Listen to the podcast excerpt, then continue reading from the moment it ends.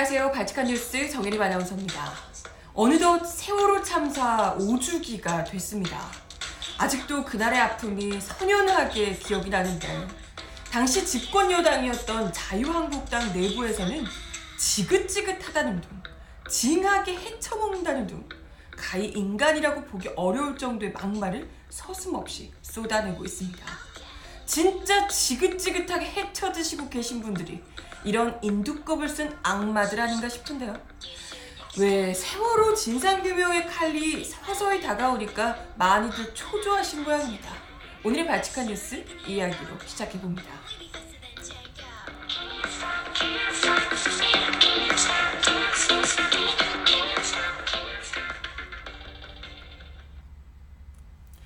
네, 여러분 어서 오세요. 4월 16일에 보내드리는 발칙한 뉴스 정일이 아나운서입니다. 어, 오늘이 벌써 세월호 참사 5주기가 됐어요. 언제 이렇게 시간이 흘렀나 싶기도 하면서도 5년이나 흘렀는데 아직까지도 우리가 5년 전과 똑같이 진상규명과 책임자 처벌을 똑같은 얘기를 하고 있어야만 하는 것이 참 답답하기도 하고요. 그동안 왜 이렇게까지 이루어지지 못했을까 이런 안타까움을 거듭 더 느끼게 되는 그런 날입니다. 지금 뭐 세월호 참사 5주기를 맞아서 곳곳에서 추모의 목소리들이 전해져 오고 있어요. 국내에서는 뭐 물론이고 당연하고요. 세계적으로도 이 수백 명의 그야말로 색대 같은 목숨을 앗아간 끔찍한 참사에 대해서 안타까움과 이 추모의 뜻을 전하고 있습니다. 뭐 오늘 보니까 뭐 저는 축구를 잘 몰라서 모르지만 이 해외 축구 구단 FC 바르셀로나 FC 바르셀로나에서 이런 여기 보이시죠? 노란 배 그리고 리본이 달려있는 그림 요걸 이제 올렸대요. 우리는 항상 기억하고 있습니다. 라고 하면서 세월호를 추모하는 글을 직접 올리기도 했다고 하고요. FC 바르셀로나뿐만이 아니고 맨체스터 시티에서도 기억 세월호 추모 메시지를 공식적으로 올리기도 했습니다. 그만큼 이게 세월호 참사라는 것 자체가 뭐 이건 인종이든 이념이든 이런 가리지 않고 정말 심장이 뛰고 있는 사람이라면 공감 능력이 요만큼이라도 있는 사람이라면 누구나 가슴 아파할 수밖에 없는 가슴 아파하는 게 당연한 그런 참사 너무나도 아픈 사건이었다는 거죠. 아니 뭐 수백 명의 이 사람이 그것도 너무 어린 친구들이 많았던 그 배에서 정말 갑작스런 참사로 한날 한시에 그렇게 처참하게 목숨을 잃었다는데 가슴 아픈 게 당연한 거잖아요, 정말로.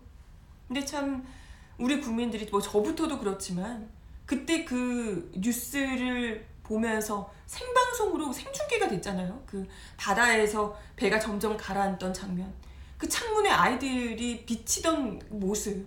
그런데도 구조하지도 못하고 거기서 그냥 뱅뱅 돌기만 하던 그런 어, 미칠 것 같던 모습들이 아직도 기억이 나고 그때 그 공포와 충격, 분노 이런 것들이 또렷이 기억이 나고 있고요. 그때 한 며칠을 거의 뭐 한 달 내내 그 공포를 이겨내기가 너무나도 어려웠던 저는 뭐 사실 뭐 대다수의 많은 국민들도 직접적인 관련이 없어도 그걸 지켜보면서 그 아이들이 그렇게 목숨을 잃어갔다는 그 사실만으로도 정말 그 이 충격과 아픔에서 한동안 정말 벗어나지 못하셨을 거예요. 저뿐만이 아니라. 그런데 아무리 정치적으로 다른 입장이라 하더라도 어떻게 사람의 얼굴을 하고서 이런 막말을 할 수 있을까? 저는 아무리 그래도 아, 이건 진짜 도무지 이해가 안 가요. 어제 보고서 아마 많은 분들이 분노를 감추지 못하셨을 것 같아요.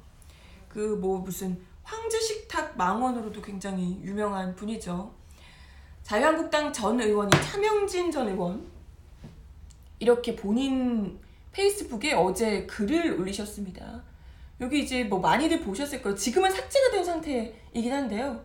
여기서 세월호 유가족들을 향해서 자식의 죽음에 대한 세간의 동병상련을 회쳐먹고 찜쪄먹고 그것도 모자라 뼈까지 발라먹고 진짜 징하게 헤쳐먹는다 라고 막말을 퍼부었습니다. 이 말뿐만이 아니고요. 여기도 보시겠지만 굉장히 길어요. 긴 말에 긴 글에 정말 조목조목 막말을 어떻게 인간이 이런 어떤 입이길래 이런 얘기를 할 수 있을까 싶을 정도로 정말 막말을 한 글자도 빼먹지 않고 다 막말을 쏟아냈습니다. 뭐라고 했냐면요. 개인당 10억의 보상금을 받아 이걸로 이 나라 학생들 안전사고 대비용 기부를 했다는 얘기는 못 들었다. 귀하디 귀한 사회적 눈물 비용을 개인용으로 다 쌈싸 먹었다. 나 같으면 죽은 자식 아파할까 겁나서라도 그 돈 못 쪼개겠다. 이자들의 욕망이 여기서 멈추지 않는다. 세월호 사건과 아무 연관 없는 박근혜, 황교안에게 자식들 죽음에 대한 자기들 책임과 죄의식을 전가하려 하고 있다. 보통 상식인이라면 내 탓이요 내 탓이요 할 텐데 이 자들은 원래 그런 건지 아니면 좌빨한테 세뇌당해서인지 전혀 상관없는 남 탓으로 돌려 자기 죄의식을 털어버리려는 마녀사냥 기법을 발휘하고 있다. 애먼 사람에게 죄 뒤집어 씌우는 마녀사냥은 사회를 병들게 하고 해당자를 죽이는 인격살인이다. 정의심스러운 거 있으면 당신들이 기레기들 꽉 잡고 있으니 만천하에 폭로하라. 대신 그거 조사해서 사실 무근이면 지구를 떠나라. 이렇게 말을 했습니다. 잠깐만요. 와, 진짜 이 글을 읽는데 저도 모르게 진짜 비, 쌍, 비속어라고 하기도 어렵, 정말 쌍욕이 막 튀어나올 것 같은 그런 느낌이 들더라고요. 아니, 지금 세월의 유가족들이 돈 달라고 이러고 있습니까? 어? 단 한 번도 이분들은 보상을 해달라고 돈을 더 달라고 돈을 뭐 달라고 요구한 적이 한 번도 없습니다. 단 한 번도. 세월호 유족들이 기자회견을 하거나 뭘 하거나 했을 때 이야기를 한 걸 한 번이라도 보셨으면 언제 이분들이 돈 달라고 했습니까? 세월호 참사가 일어났던 5년 전부터 지금까지 내 아이가 대체 왜 죽어야 했는지 모든 국민이 지켜보고 있는 가운데 그 가라앉는 배에서 왜 구조되지 못했는지 그 진실을 좀 알려달라고 응? 그때 구조하지 않은 책임자를 제발 처벌해달라고 그 얘기만 지금 5년째 하고 있는 겁니다 그러니까 뭐 차명진 전 의원은 10억쯤 주시면 자식 새끼 죽여도 아무 상관없는 그런 분인가 봅니다. 어? 그러니까 이런 기상천외한 생각을 아무렇지도 않게 하시죠. 그러면서 뭐 10억 자식이 죽어도 10억쯤 받으면 아무렇지도 않게 기쁜 마음으로 받아들이고 아무 의욕도 없이 덮어주고 그리고 그 10억은 깔끔하게 기부하시고 그럴 뿐인가 봐요. 차명진 전 의원께서는 하, 진짜 이렇게 실컷 또 막말을 해놓고 논란이 되니까 오늘 잽싸게 사과문을 올리셨더라고요. 역시나 페이스북을 통해서. 네, 보이시죠? 깊이 사과드립니다. 세월호 유가족 여러분과 세월호 희생자를 애도하는 분들께 머리 숙여 용서를 빕니다. 제가 한국당의 황교안 대표와 박근혜 전 대통령이 세월호 사고 책임자로 고발당했다는 뉴스를 보고 흥분한 나머지 감정적인 언어로 세월호 유가족을 비난했습니다. 가족들 아픈 상처가 저로 인해 도졌다는 생각에 괴롭고 송구스럽습니다. 세월호 희생이 정치적으로 악용되는 것 같아서 순간적인 격분을 못 참았습니다. 저의 부족한 수양 때문입니다. 수양이 부족해서 그렇다고? 깊이 반성하며 유가족들에게 다시 한번 머리 숙여 사과합니다. 반성하는 의미에서 페북과 방송 활동을 중단하겠습니다. 이렇게 이야기를 하셨습니다. 아니죠, 아니죠. 무슨 반성하는 의미에서 페북과 방송 활동 중단이요? 그 그렇게 뭐가 대단한데요? 페북 하시고 페북을 중단하고 방송 활동 중단하면 뭐가 대단히 피해가 갑니까? 본인에게? 어처구니가 없네요. 뭐 세월호 유족들이 욕할 때는 정말 구구절절 찰, 찰지디 찰진 용어들로 세월호 유가, 유가족들의 명예를 짓밟고 모욕을 하더니 이 사과 한번 보세요. 누가 봐도 진심 어린 사과 아니잖아요? 어? 누가 봐도 억지로 쓴 사과문입니다. 뭐 세월호 희생이 정치적으로 악용되는 것 같아서 격분했다니요. 아 그러면 세월호를 정치적으로 악용하지 말라. 이 정도까지만 말했어도 우리가 이렇게까지 분노하지 않았을 겁니다. 응? 그러려니 했을 거예요. 원래 이런 분들이니까. 근데 무슨 노골적으로 해쳐먹는다는 둥, 인격 살인이라는 둥, 지구를 떠나라는, 떠나라는 둥, 정말 본인 말 맞다나 인격 살인을 자근자근 밟아 놓으시고, 이제 와서 뭐 페북이랑 방송 안 하면 반성하는 게 됩니까? 그게 반성이 돼요? 전혀 아니죠, 전혀. 지금 뭐4.16 연대에서 이 의원님, 전 의원님, 차명진 전 의원님 고소 고발하신다고 하니까 제대로 그 가볍고도 천박한 입 놀린 죄, 죄값을 제대로 치르시길 바라겠습니다. 아니, 근데 뭐 차명진 전 의원뿐만이 아니고요. 오늘 아침에 자신의 페이스북에 이런 글을 올리신 분이 있더라고요. 정진석 자유한국당 의원 오늘 아침에 올린 글입니다. 여기 보이시나요? 세월호 그만 좀 우려먹으라 하세요. 죽은 애들이 불쌍하면 정말 이러면 안 되는 거죠. 이제 징글징글해요. 오늘 아침 받은 메시지다. 라고 하면서 받은 메시지라고 설명을 덧붙이긴 했습니다만은 이건 누가 봐도 희생자와 유족들을 모욕하는 발언이고 이걸 굳이 세월호 참사 당일에 세월호 참사 5주기에 이 글을 올린 저희를 의심케 하는 거죠. 사실 근데 이 정진석 의원 같은 경우에는 평소에도 뭐 세월호와 관련해서 아무렇지도 않게 막말을 일삼아왔던 분입니다. 기억하시겠지만 지난 6.13 지방선거 당시에 이 자유한국당이 참패를 거둔 것을 두고 세월호처럼 완전히 침몰했다. 이런 비유를 하기도 했습니다. 진짜 어휘력 아주 예, 수준이 천박하기 짝이 없는 거죠. 뿐만 아니라 세월호 참사의 진상규명을 위한 세월호 특별조사위원회에 대해서 하는 일 없이 수백억 원 예산을 낭비한 조직이다라고 폄훼하기도 했습니다. 그러니까 이 사람 사고 자체가 세월호 참사를 바라보는 그 생각 자체가 그냥 이런 겁니다.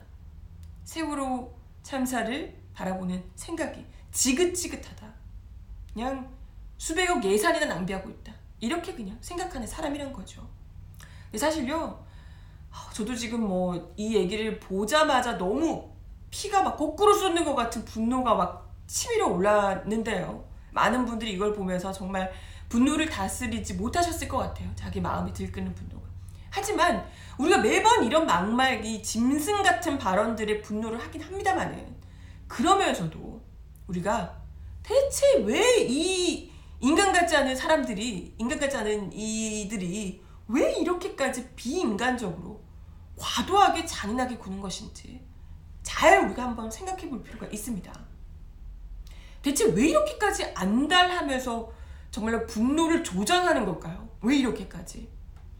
뭐 지극히 당연한 요구, 그러니까 참사의 진실을 밝혀달라, 책임자를 처벌해달라 이런 건요 굳이 세월호가 아니어도 다른 모든 참사들 무슨 사건들 누가 사람 한 명만 죽어도 진실을 밝혀달라 책임자를 처벌해달라 이런 얘기는 당연히 마땅히 나올 수 있는 얘기입니다. 아, 나오는 게 당연한 요구죠. 그런데 이런 요구에 대해서 그야말로 말이 나올 때마다 무슨 발작 버튼이라도 눌린 것처럼 막 있는 대로 막말을 퍼부으면서 지긋지긋하다고 그만 좀 하라고 오버를 하는 이유가 대체 무엇이냐고. 왜 이러는 거냐고. 그만큼 이분들이 막말로라도 가리고 싶어 하는 게 있는 것 아니냐. 이런 의심을 할 수밖에 없는 겁니다. 실제로 우리가 차전 의원 아까 막말 얘기를 잘 한번 살펴보세요. 세월호 사건과 아무 연관 없는 박근혜 황교안에게 자식들 죽음에 대한 자기들 책임과 죄의식을 전가하려고 하고 있다. 이러잖아요? 아니 세월호 참사를 두고 부모들에게 구조하지 않은 정부 탓을 하지 말고 거기 거기를 보낸 자기들 탓을 하라고. 이런 생각을 어떻게 할 수 있는 걸까요? 어떤 사고방식, 뇌 구조가 어떻게 돼 있으면 이런 생각을 할 수 있죠? 새 참사로 아이를 잃은 부모에게 니 탓해라, 니 잘못이다 이런 얘기를 하는 이런 아니 본인도 자식이 있으실 텐데 어떻게 이런 얘기를 하실 수가 있는지. 이런 정말 가히 상상을 초월하는 훈수가 대체 무슨 뜻이겠냐? 어떤 진리를 담고 있겠냐? 사실 다 앞뒤 떼놓고 보면 어떻게든 박근혜 황교안만은 지켜야 한다 이게 사실은 핵심 포인트인 겁니다. 이게 그냥 어떻게든 다 필요 없고 모든 세상 모든 사람에게 돌을 던지고 쌍욕을 하고 막말을 해서라도 황교안 박근혜만큼은 지키겠다. 이런 일종의 발악이나 다름없다. 이런 생각이 드는 겁니다. 사실 그도 그럴 것이 이분들이 이렇게 초조한 이유가 있죠. 지금 최근 들어서 점점 그가 몰랐던 새로운 사실들이 하나씩 또 그 어려운 조건 속에서도 이 의혹들이 하나씩 또 드러나고 있는 상황이거든요. 어제 나왔던 이 경향신문 기사 민주사회를 위한 변호사 모임 세월호 테스크포스의 법정 기록 자료에 따르면 특조위 규모 및 조사 기간 축소, 활동 무력화를 위한 대응 논리 개발, 파견 공무원 철수 등등 이 박근혜 정부가 특조위 활동을 조직적으로 방해한 정황이 고스란히 담겨 있습니다. 이 법정 기록 자료에 아예 담겨 있다는 거죠. 그러니까 박근혜 청와대가 그때 특조위 활동을 지원해도 모자랄 판에 당시 집권 여당이었던 새누리당 그리고 해양수산부 관료들과 같이 모의를 해서 사실상 세월호 특조위 해체를 위한 대응 TF까지 꾸렸더라. 이런 사실이 지금 드러난 거예요. 그러니까 이들은 전혀 그때 당시에 세월호 참사와 관련해서 진상 규명할 생각이 의지가 1도 없었다. 아니 의지가 없는 걸 넘어서 이걸 덮는 것에 혈안이 돼 있었다. 아니, 대응 TF까지 꾸렸다는 거니까요. 특조위는 나왔는데 특조위 활동을 어떻게 조직적으로 방해할 것인가를 대응 TF까지 만들었다는 건데 이건 너무나도 충격적인 일이잖아요. 그죠? 거기다가 최근에 사회적 참사 특별조사위원회가 세월호 CCTV 영상 저장 장치 조작 의혹을 제기하면서 파문이 일파만파 커지고 있습니다.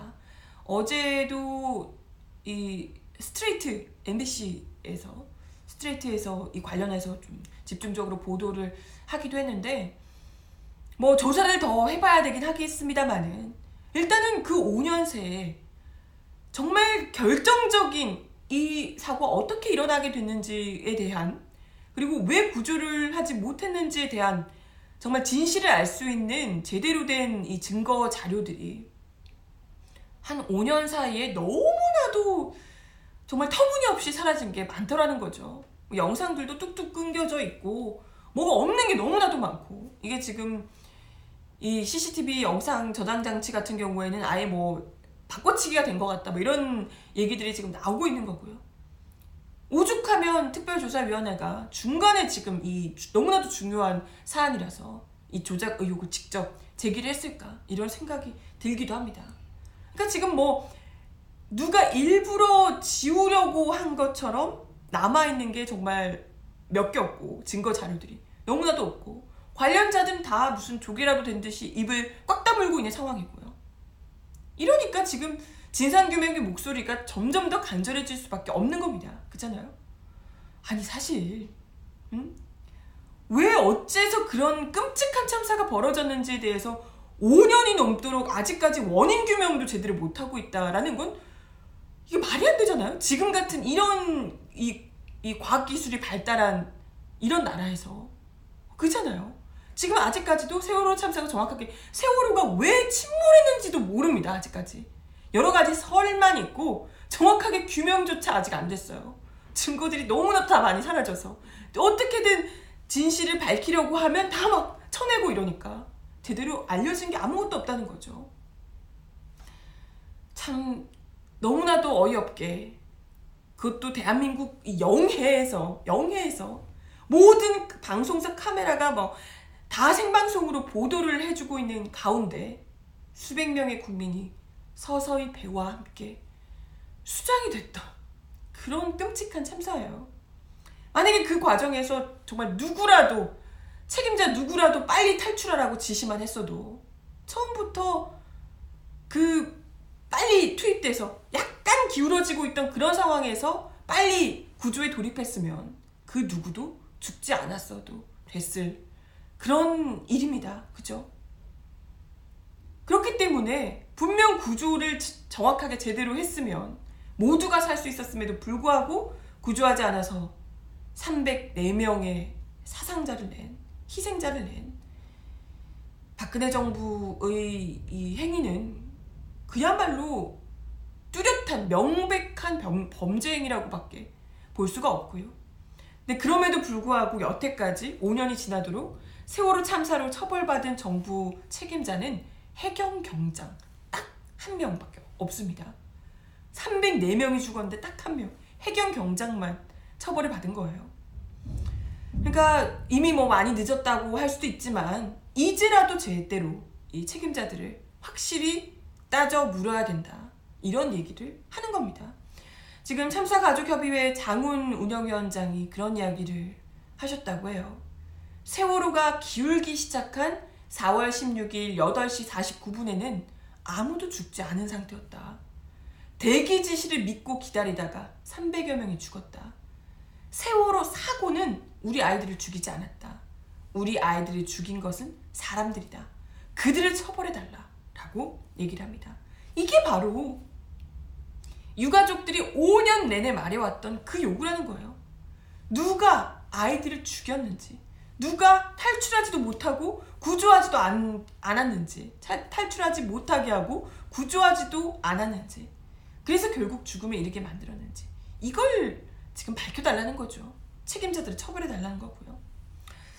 어, 어제 유가족들이 이렇게 세월호 참사 책임자들의 처벌을 촉구하며 1차 대상 명단을 공개하고 고소고발 국민운동에 돌입하셨다고 합니다.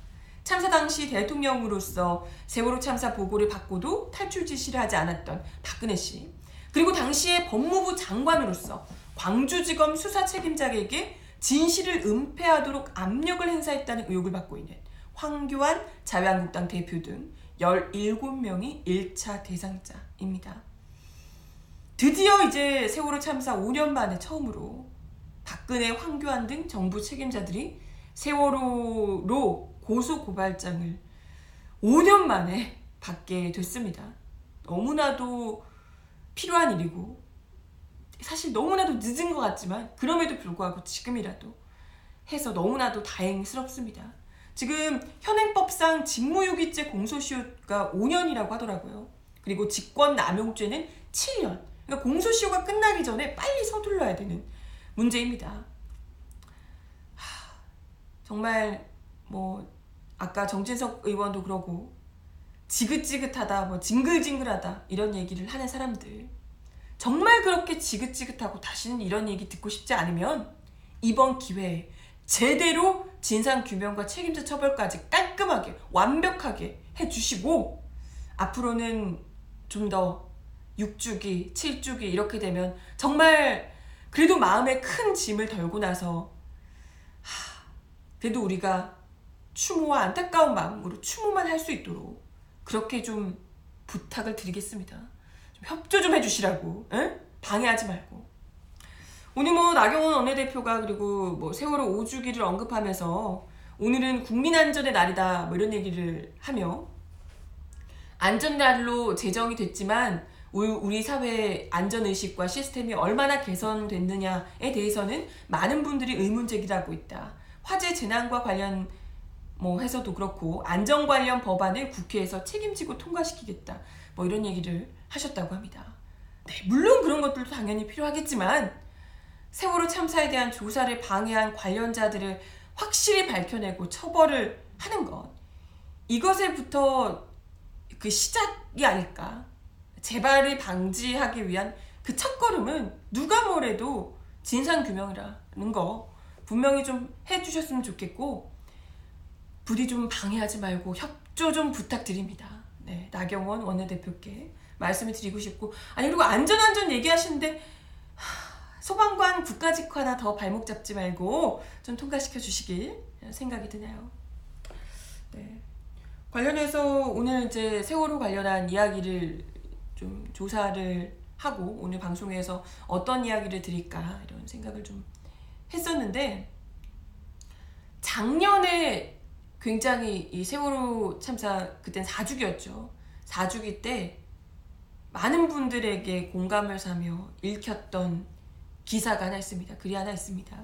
이게 음, 삼풍백화점 참사의 생존자라고 본인 스스로 밝힌 한 누리꾼이 세월호 추모가 지겹다는 당신에게 이런 글을 올려서 당시에 굉장히 화제가 됐어요.